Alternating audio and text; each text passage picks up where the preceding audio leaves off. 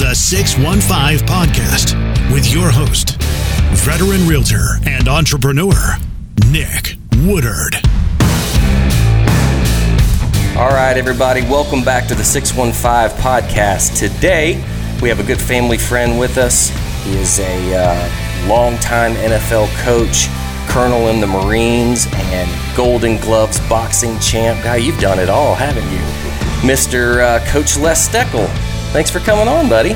Thanks, Nick. Yeah, this is fun. I really uh, enjoy this time with you and uh, hopefully with your listeners. Absolutely. Well, tell us a little bit about, um, you know, you guys are having been in the NFL ranks, you've kind of been all over the place. Um, coach for a whole bunch of different teams, a lot of college teams, NFL teams, um, tied into um, president of FCA, correct? Um, so we'll kind of get on to that on down the road. But where did where did this all start from? Where did where did you get your coaching start? Well, I uh, you know I just got back from Vietnam as an infantry officer, and my girlfriend, who's now my wife of 46 years, uh, Miss Chris, of was course, a press secretary for a U.S. congressman, and uh, we met on a co-ed flag football team, and uh, uh, it's a long story, but I threw her a pass, and uh, it's been love ever since. I must say she's better than you, isn't she? Yeah, she. Uh, she you know, there's a family joke that she's the best athlete in the family, and I won't argue with that. Uh, she can play tennis, basketball, softball, football. She uh, she was quite a player on our flag football team. But my coaching career got started uh, at the University of Colorado. I was what they call a graduate assistant, and uh, believe it or not, uh, I got paid $150 a month. Uh, Wow. I slept on a cot in a garage in Boulder, Colorado, with no heat for 18 months, and I lucked out and uh, fortunately got hired full time. As a Marine, that was nothing, right? It was nothing. Right? Yeah, my uh, again, Chris, my girlfriend would fly from D.C. to California, where she represented the U.S. congressman, and she would stop and stay. And the lady who put me in the garage would let her stay in the house, and uh, she saw what I was sleeping on, and I told her this this beats Vietnam any day of the week. So we. Uh, we ended up uh, getting hired full time at Colorado, and that started my career. Right, right. Well, from Colorado, you ended up making stops at a couple other places, but um, some of the most, you know, well-known NFL. You you were Vikings, Patriots, Broncos, Bucks. Um, you know, here in Nashville, of course, you were part of the the uh, 1999 Titan season where we went to the Super Bowl and Music City Miracle and all that stuff. So you you were front and center with with uh, with that situation here in Nashville. Yeah, we, we always talk about we lived in 11 states, made 12 moves, and we're with 13 different teams. So uh, it, it just tells you, uh, you know, when you have a wife of 46 years and you move 12 times, you got, we talk about teamwork and loyalty, and it's made a difference to say the least. But uh, we, we've enjoyed our career in coaching. And, uh, you know, a side note, Nick, uh, when people say you were a colonel, it took, uh, I was in the Marine Corps 30 years. After three years of active duty with the Corps, I uh, decided to stay in the reserves. So, Okay. people who know anything about coaches today, uh, or any time, you know, our next door neighbor would say, Well, it must be nice to have five weeks of vacation uh, every year in a row. And I said, Well, I work on Christmas Day, New Year's Day, Thanksgiving, my birthday, Yeah. my anniversary.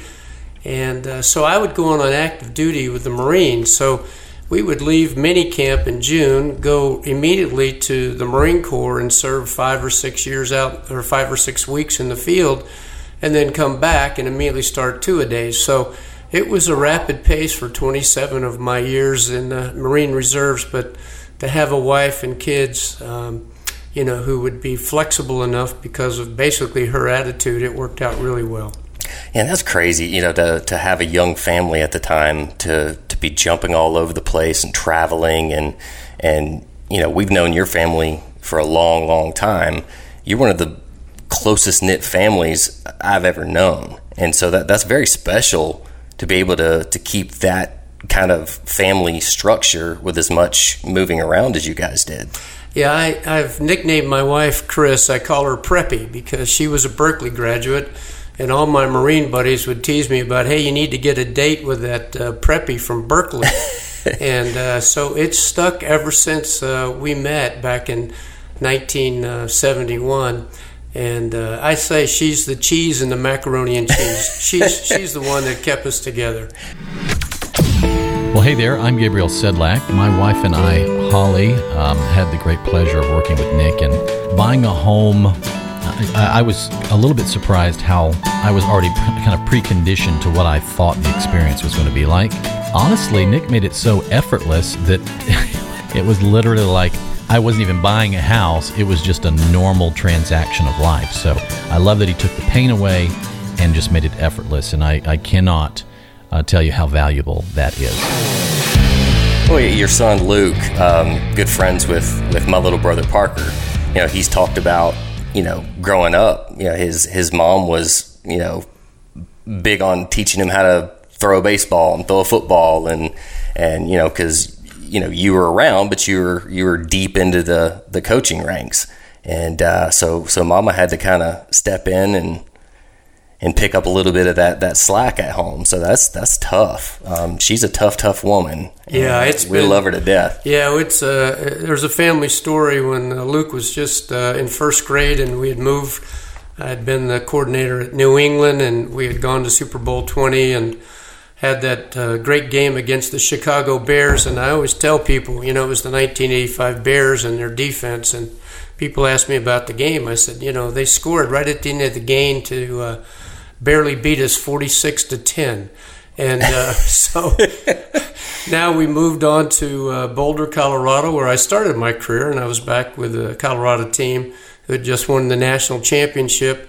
And uh, Chris and I started a co ed softball team in Boulder, and uh, we're driving home one night, and she played shortstop, believe it or not, with guys on the team. That's how good she was. And I was at first base, and uh, you know, we're driving home, and, and he said, Dad, can I ask you a question? I said, Sure.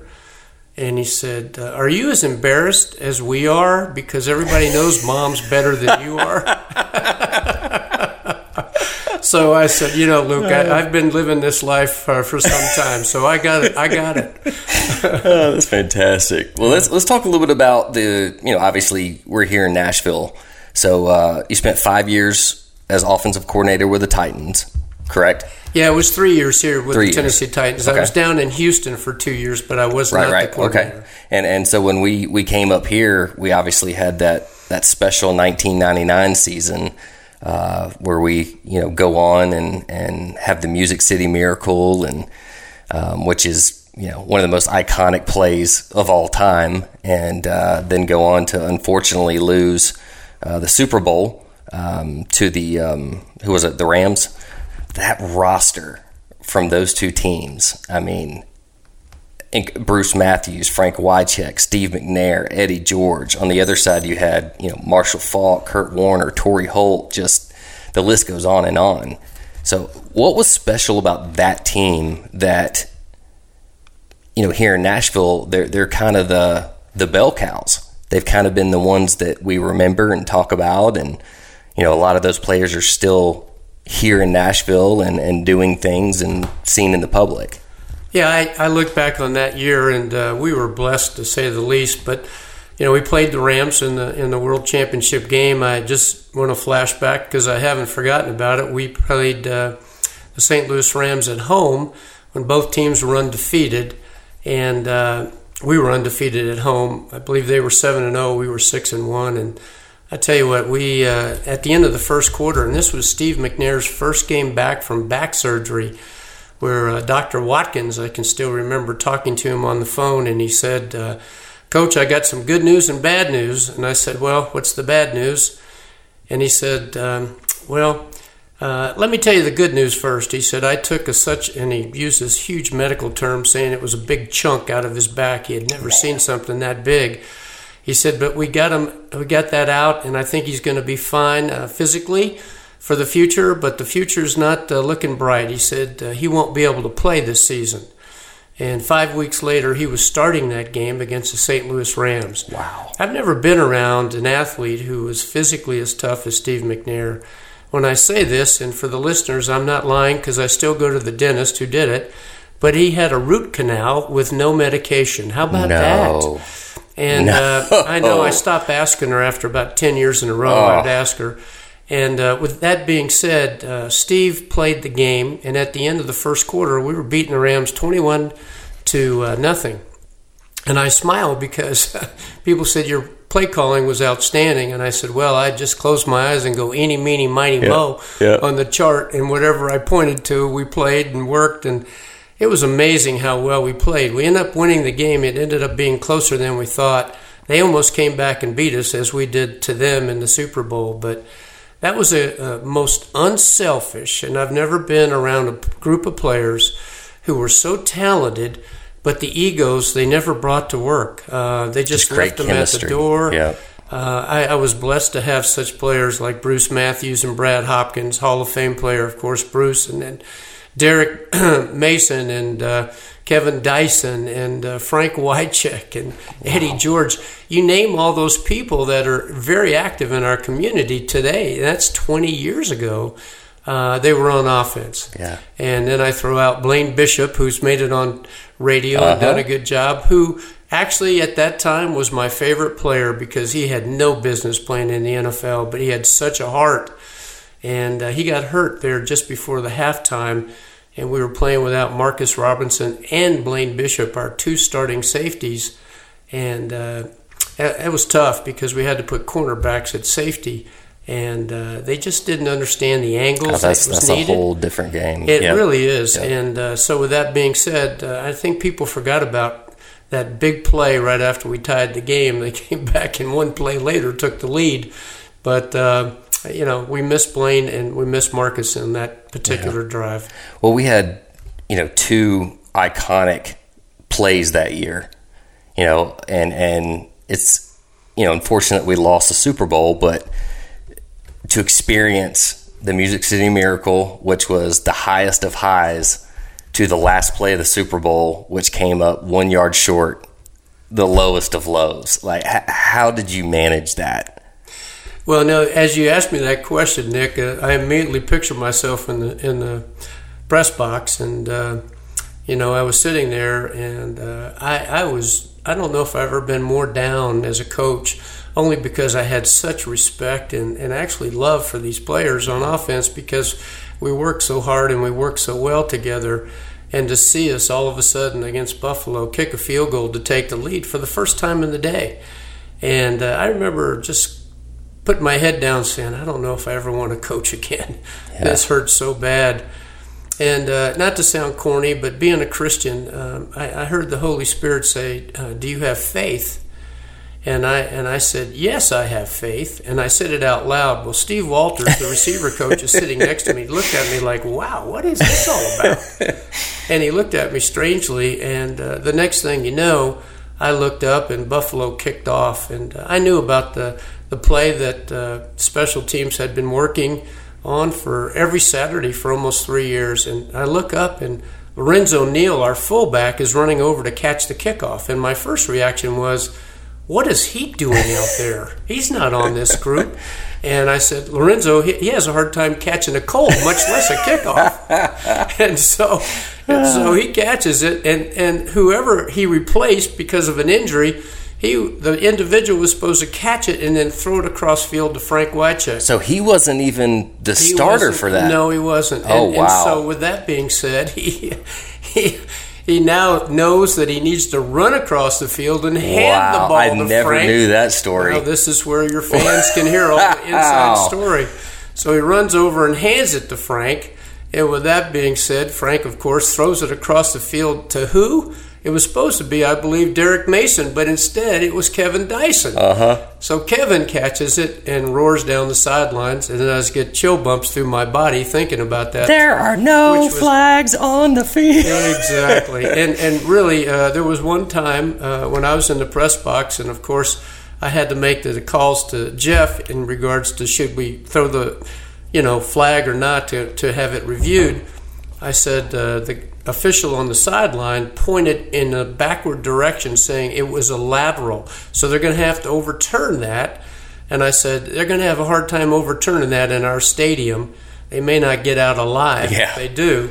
But Joe Theismann, I believe, helped us more than anyone because on the television screen he showed on the screen where the ball was thrown from Yep, Frank's hands going backwards to Kevin Dyson's hands. It wasn't their feet or what yard line, it was the hands of catching it and throwing it. Right, right. And sure enough, uh, I got long winded to explain to people, but without a doubt, it was a lateral.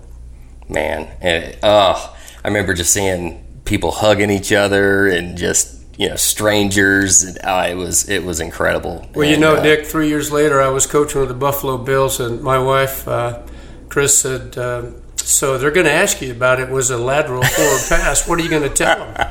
And I said, Well, if they ask me, I'll tell them definitely it was a forward pass. ab- absolutely. but you they know, never asked wh- me. wh- whatever the referee said, guys. Whatever the referee, and then you know to go into the Super Bowl and um, you know to play really well, and then at the end, you know the, the iconic play of of um, D Mace, you know catching it and and that was it. Yeah. on the one yard line. So, or that was Dyson. I'm was sorry, it wasn't Kevin Mason. It was Dyson, Dyson. Hey guys, what's up? It's Jana Kramer. And Michael Caussin. All right, so let's talk about Nick. He's the best. He's sold a bunch of houses for us. That's why we're his favorite.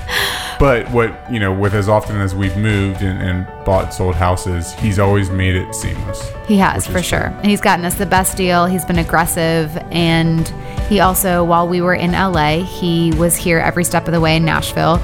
Well, you know, because we trusted him and he was there making sure the house of our dreams was being built um, the right way. He's not only a friend and a family member, but he's um, he's an amazing realtor. For sure. And the one thing that stands out to me anytime I talk to people in that professional realm, whether it's our builder, other realtors, lenders, or whatever, they always go out of their way to make comments about Nick. Like, man, like we really like Nick. Like Nick is great. And how often do you hear that from the people that you deal with in these in these situations that go out of their way to comment on what a great person the realtor is? Because usually that's not the case. No, not at all. So at the end of the day, vote Nick. You, you wrote a book about that, One Yard Short. You know, that led on to, to kind of telling your story of, you know, overcoming adversity and just not quite getting there.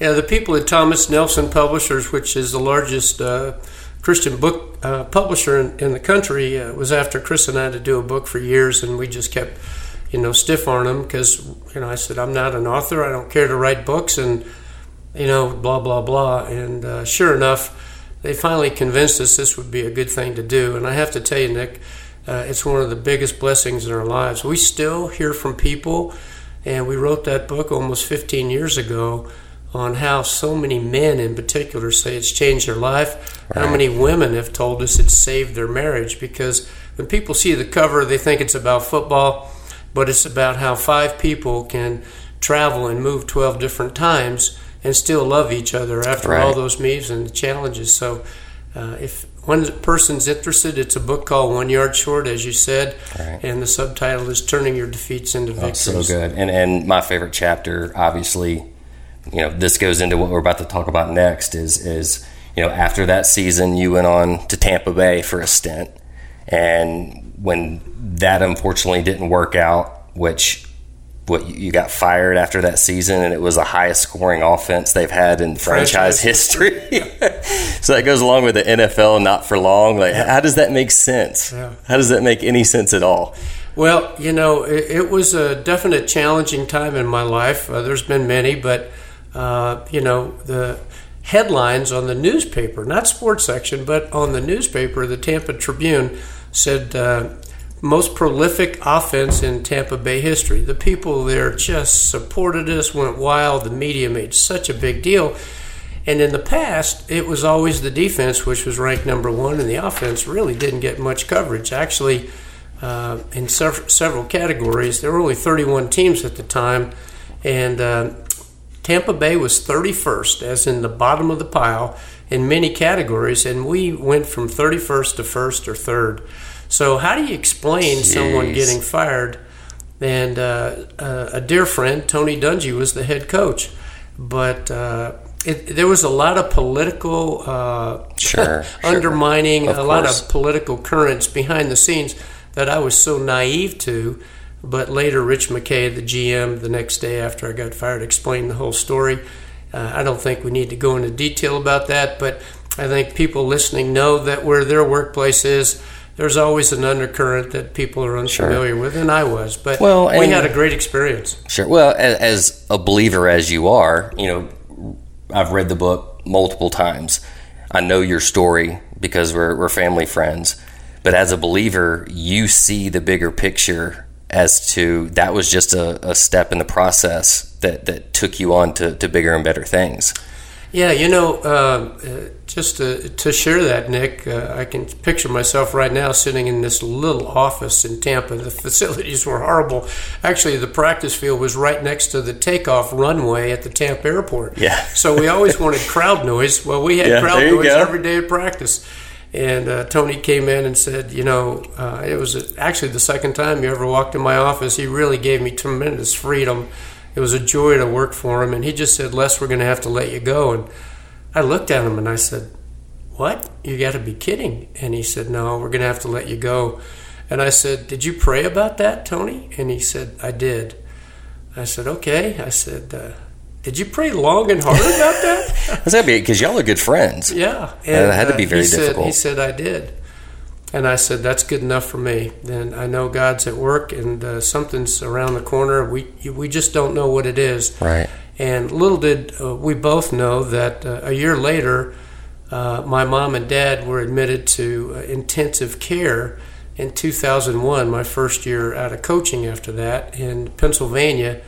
Uh, my dad had a heart attack and my mom had a stroke. Jeez. And so, who could have gone back Right. to Pennsylvania? My brother was a football coach. I was a football coach. My sister was in Oregon with little kids. So, um, that gave me that opportunity. And then, of course, the following year, Nick, you know what took place at Brentwood High School. Of course, of course. Well, I I'm a uh, a graduate of Brentwood High School myself, and my little brother, who's your son's good friend, um, their senior season, the coach invited you to to come back and and be a part of that coaching. Um, you know, the, the ranks and the you weren't offensive coordinator, but you were you know specialist or whatever. But they brought you on to that coaching staff, and y'all went on to to win a state championship, which is an incredible story in itself.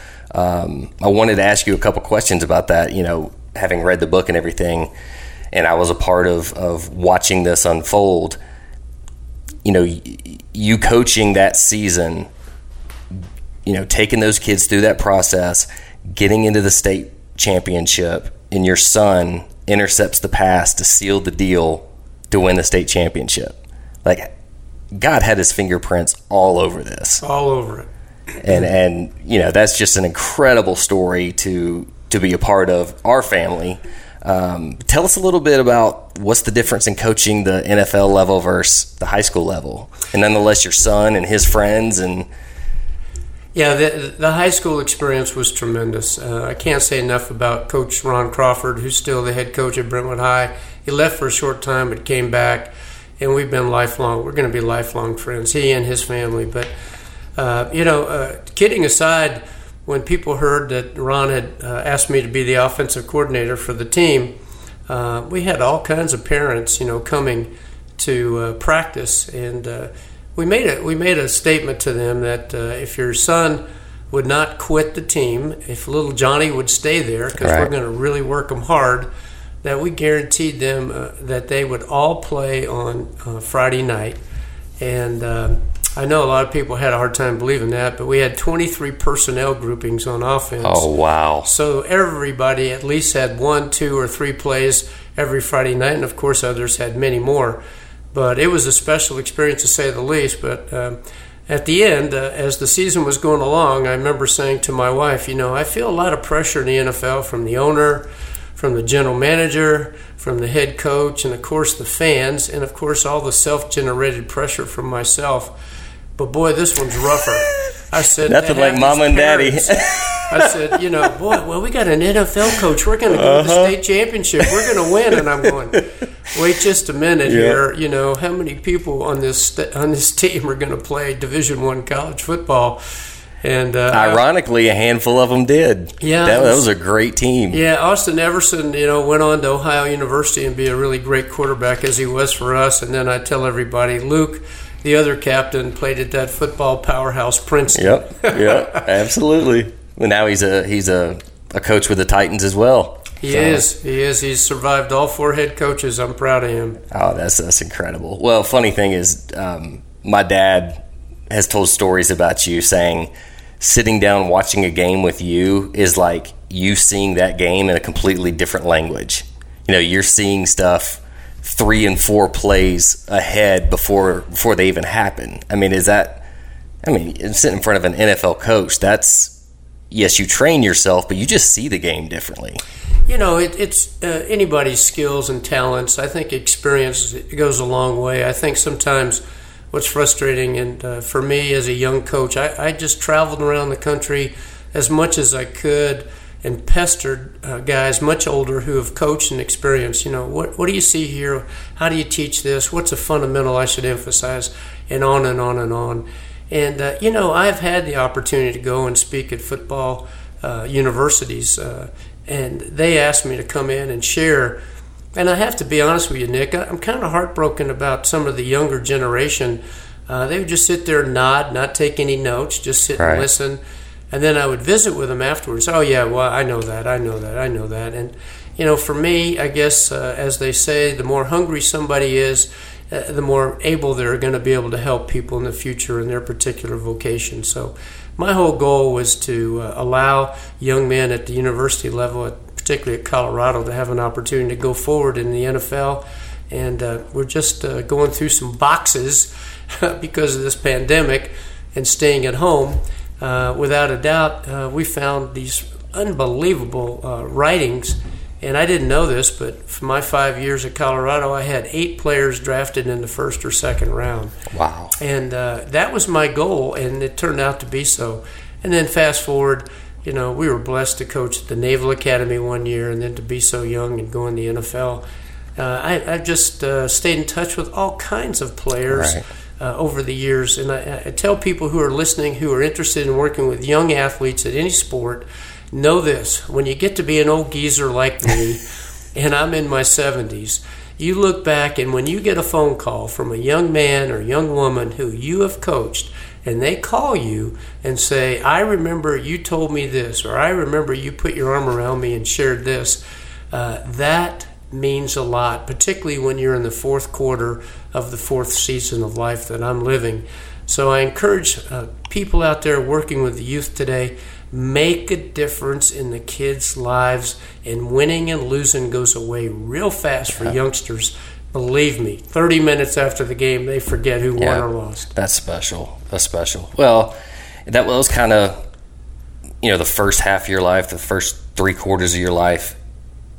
You stepped into a different role after that. So after you came back and coached that high school team, you went on to, to Buffalo for a year. Then after that, tell us about what happened. You know, once you decided football was over. Yeah, I, uh, you know, I, I have uh, what I call a, a prayer log. I've been keeping a prayer log each year since 1985. That year we went to Super Bowl 20 with the Patriots. And Charles Stanley, who I got to know, a, a famous pastor down in Atlanta, he really encouraged me to do so. So I've done that. And uh, the morning uh, in 2004, I got up and I looked, and uh, sure enough, uh, not to sound corny again, but uh, there it was, uh, July 11th, my mom's birthday, uh, 1999. Uh, prior to the Super Bowl year with the Titans, Chris and I were on an Alaskan cruise with Charles Stanley. And I remember one day, I'll never forget it, at 4 o'clock in the morning, uh, I just woke up instantly. And I don't think anybody really wants to see what I look like when I wake up at 4 in the morning, but I got up and I said, This is really unusual. And uh, I got down on my knees and I said, Lord, what, what is it that you're about to tell me? And uh, he said, In five years, you're going to be in the ministry. Now, I know that sounds weird to a lot of people. It wasn't an auto voice, but I will say this it, it was loud and clear inside Right. my head. And I thought, Well, five years, I'm going to be in the ministry? And uh, fast forward, now it's 2004, and uh, I'm out of work because we got fired at Buffalo. What's new? And uh, there's a big Super You're getting Bowl used to this. I- as successful as you are Yeah. during the year, you, Oh, you got to get used to it. Yeah, and I just went up there as a position coach, and you know it was a wonderful experience. Dick LeBeau was on defense; he was hired to be the consultant for defense. I was hired to kind of be the consultant for offense, and Dick and I come, you know, got together a few times, and uh, I said, "Did they ever ask you anything?" I go, "Not yet." And, you know, season's almost over. You know, but anyway, uh, we, uh, you know, there was a party across the street at uh, Mike Munchak's house for the Super Bowl, which he did every year, and they were looking for an offensive coordinator. And uh, my wife and I were invited, and I said, "I'm not going." And she said, "Why?" I said, "Because five years is up, and I don't know what that meant, but I know that meant something." So I went to church, and after church service, Mike Glenn approached me and said, "Hey, if you ever get tired of coaching, I have a job here for you at the church." And I get chill bumps telling you Wow. that because what would I expect? Mike Glenn offering me a ch- opportunity to help with the men's ministry. At So this was church five years. exactly five years, and it was 2004. And so for 2004, my first year out of coaching after 32 years, I worked uh, full time at uh, Brentwood Baptist Church with men's ministry. Little did I know that in a few months, the Fellowship of Christian Athlete was approaching my wife and I to interview for the job as president and CEO of the ministry. And uh, in 2005, I took over Incredible. uh, that ministry, which we love to this day. Well, just just to show, um, you know, being in tune with the Holy Spirit and, and listening to that, and and you know, not blowing that off, but actually soaking that in, and and say putting it in your journal and revisiting it again when it came back around. That's that's impressive, Coach. That's very yeah, cool. I tell you, Nick. You know, just a, a side note: uh, the day uh, of the game, uh, Super Bowl Thirty Four, uh, I went back uh, to uh, my uh, hotel room and I got on my knees and I just said, "Lord, just explain to me uh, what what happened." I mean, you know, we had the perfect play design. Yeah, there was some human error involved in that last play, but you know, what's in store here? And for 20 minutes, and I'm not exaggerating, for 20 minutes, I just kneeled there in silence by myself. Everybody in my family, from Chris's family, my family, they're all downstairs, supposedly going to celebrate at this party, which wasn't much of a celebration. right. And I just waited, and finally I heard a voice again say, You know, um, your team was one yard short of uh, victory tonight. He said, Do you know how many people are one yard short of eternal victory? And I expect you to go tell them. Well, I remembered that moment when FCA came calling. I had forgotten it, of course. And I thought, oh my gosh, that night, just shortly after the Super Bowl defeat, and it was really gut wrenching, but I was still at peace about it, uh, to know that I'm going to be asked to lead uh, the largest Christian ministry in the world. Uh, now I get the message. So I share that with people who are believers who are out there. God has a great game plan for your life. And if you're willing to totally surrender your life to Jesus Christ, you will be amazed what happens. And I just say that to young people today in their 20s and 30s who are so ambitious, who have all these burning desires to do all this stuff. Just sit back for a minute and ask yourself have you totally surrendered your life to Christ? And if you have, you may be going in a totally different direction than you ever thought. I did Yeah. because I had no interest, zero. You can ask my wife. I had no interest in being a football coach. But when I got real serious after I came back from Vietnam and I was frightened, it was February 15th, 1972. I was on my knees and I said, Lord, I'm more fearful right now because I'm stepping into life without any organizational security. And I am more fearful than I am as being in an ambush site in Vietnam. Will you please, please tell me and show me what you want me to do? Fast forward, all my Marine buddies, including my girlfriend, now of 46 years, my wife, said, You'd be a great football coach. And I said, That's the last thing I'll ever do. Wow.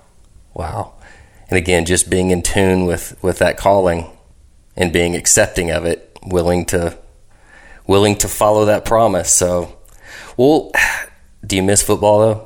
I don't. You don't. No, uh, my wife keeps me updated. She's the biggest football fan I think I've ever met in my life. And uh, I'll be, you know, watching television or doing something, and she'll interrupt me. and Go, look, look what's happening in the Yeah. NFL. Look what's happening in college football. Oh my gosh, did you hear what the TSAA says? Right. I go, oh my gosh, I don't have to worry about it. I mean, she keeps me tagged. Well, you got grandkids now, though. Yeah, like, we you know, do. maybe maybe they'll maybe they'll play and you can Yeah. help out because you know your your son-in-law. I played football with him. He's a big kid. You know, you may have some some big grandkids that, yeah, that take on the gridiron. Oh yeah, and they they love sports, and you know, as I tell Sean, who played middle linebacker at Brentwood High when you did, and of course Luke came in after that as the middle linebacker. We, uh, I, I encourage people who are listening, if you have young children, let them play any sport.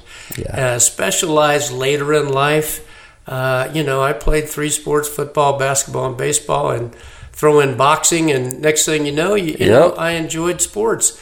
Uh, but I think when people zero in at an early age, it, really robs the kids of having wonderful experiences in other fields. So, uh, without a doubt, uh, there'll be a time where somebody needs to specialize, like golf or tennis or whatever it may be. But in the meantime, let them enjoy uh, sports each and every uh, season during the year. Right, right.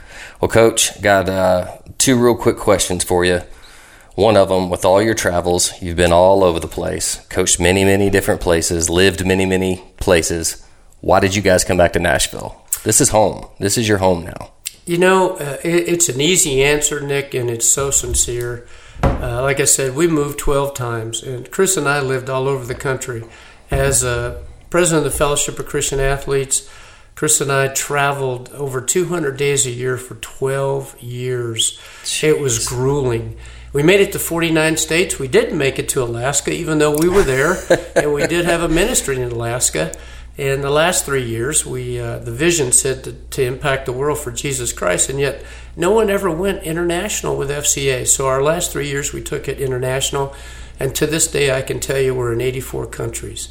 But we saw different parts of the United States. Gosh, we lived in the San Francisco area, in Minneapolis, and down in Houston, and Denver, and uh, New England, which uh, we loved, and we, we, we just talked about where one day we would settle. And Chris and I talked about, uh, you know, ended up in Boulder, Colorado. People say it's the most popular place to live. It's absolutely gorgeous. The weather couldn't be better. Uh, the sun shines. It's 311 days a year Right, because that was right. one of our recruiting spiels. but when we came to Nashville and we got involved in our church and the community, we both looked at each other. Me from the East Coast, growing up in a blue collar town in eastern PA, and she from the beaches of Southern California. We have never met the nicest, friendliest people uh, anywhere. And so we said, this is going to be home for us someday. And as people say, it's the buckle of the Bible belt, and we're glad it is. Right. And uh, so we say, without a doubt, why did you not choose Boulder over Nashville? Because you talk about it so much. I said, well, in Boulder, they smoke grass. In Nashville, they cut grass. That's fair. That's fair. Well, one last question I like to ask all my guests on here. Um, if you could go back and give 20 year old Les one piece of advice, what would it be? All the wisdom you've you've accumulated over the years. If you could go back to 20 year old you, what would you tell them? Well, you know, my uh, kids get tired of me playing coach and lecturing them when I see them. So I've learned to be silent now because they go, Dad, Dad, we got it. we got it. What you do today affects tomorrow. I said, don't ever forget that. Because we're all quarterbacks and we all walk around this planet and we're quarterbacks making the power of choice. And so what you do today will affect tomorrow, believe it or not. And secondly, God has a great game plan for your life. Uh, I've brainwashed him on what I call the seven F's. When I was driving to Boulder, Colorado, cross country, I said, Lord, I'm starting a whole new world. Could you help me? Could you give me some direction and guidance? Because I need structure in my life, just like the Marine Corps showed me, and it continued to show me uh, as a, an, an adult, as a parent, as a husband, as a coach. And so I came up with these seven F's that we uh, we talk about all the time as a family. So you're ready for them? They Let's go like it. this: faith, family, and football were our first three, and it turned out to be faith, family, and FCA later. Okay. And then it follows with friends, fitness, finances, and fun. Okay. And I, I have used those seven uh, F's all my life because I do it as a checklist. And I think young people today, uh, they still don't realize it. I was told when I was 19 in 1966. My dad sat me down one day after I hitchhiked all the way across country, which I did two to three times a year Oh, from Lawrence, Kansas to Philadelphia area uh, because we couldn't afford a plane ticket or train ticket or bus ticket. So I had to hitchhike back and forth to college. And he sat me down. He said, Kid, someday you're going to be 65 and you want to be able to support your wife and your family if you have a family as old as 65, but you had better prepare for retirement now. And I remember Yep. saying, Dad, I just want to show you my Golden Gloves trophy that I won a championship and I want to go see my friends. I'm only 19. And he said, Shut up and listen. Yep. Yep. And he said, Someday you'll be 65. And do you know right now, today, that was 1966, that 1% of today's population in this great country of opportunity can take care of themselves and live the same lifestyle that they lived when they were in the age when they were working. 1%. He said, and it's not going to change. And you know, Nick, today hasn't. it's only 1%. Yep. People don't prepare for the season of life that can be the most joyous. So, with that being said, that's where the finances came Right. in. And the fun, my kids say, Dad, what do you ever do for fun? All you do is work. But uh, without a doubt, we're learning how to be great grandparents, and we have a lot of fun Yeah. doing that. That's great. That's great. Well, Coach, we love you. Um, thank you for being on here. This is this has been a, a special one for me. Um, a lot of things I've been wanting to ask you for years, so I'm glad we we got to get down, sit down, and do this. So, thanks again, and um, we love you, buddy. Well, I just wanted to close by saying, Nick, I thank you. Uh, you're such a personable and uh, likable guy. And I know Parker. Uh, he's a dear friend of my son Luke. And I tell Parker when I see him, I wish you were as big as you are now. I'd have given you that ball and let you run with it forever and ever. But uh, he just shot up like crazy. My And- big little brother is what we like Exactly. to say. Exactly. And please uh, pla- pass my uh, sincere love and my wife's love for uh, your mom and dad. And lastly, I just want to say for your dad, roll tide. Roll Tide. All right. Thanks, Coach. This is the 615 Podcast. Subscribe, rate, and review at nickwoodard.com forward slash podcast.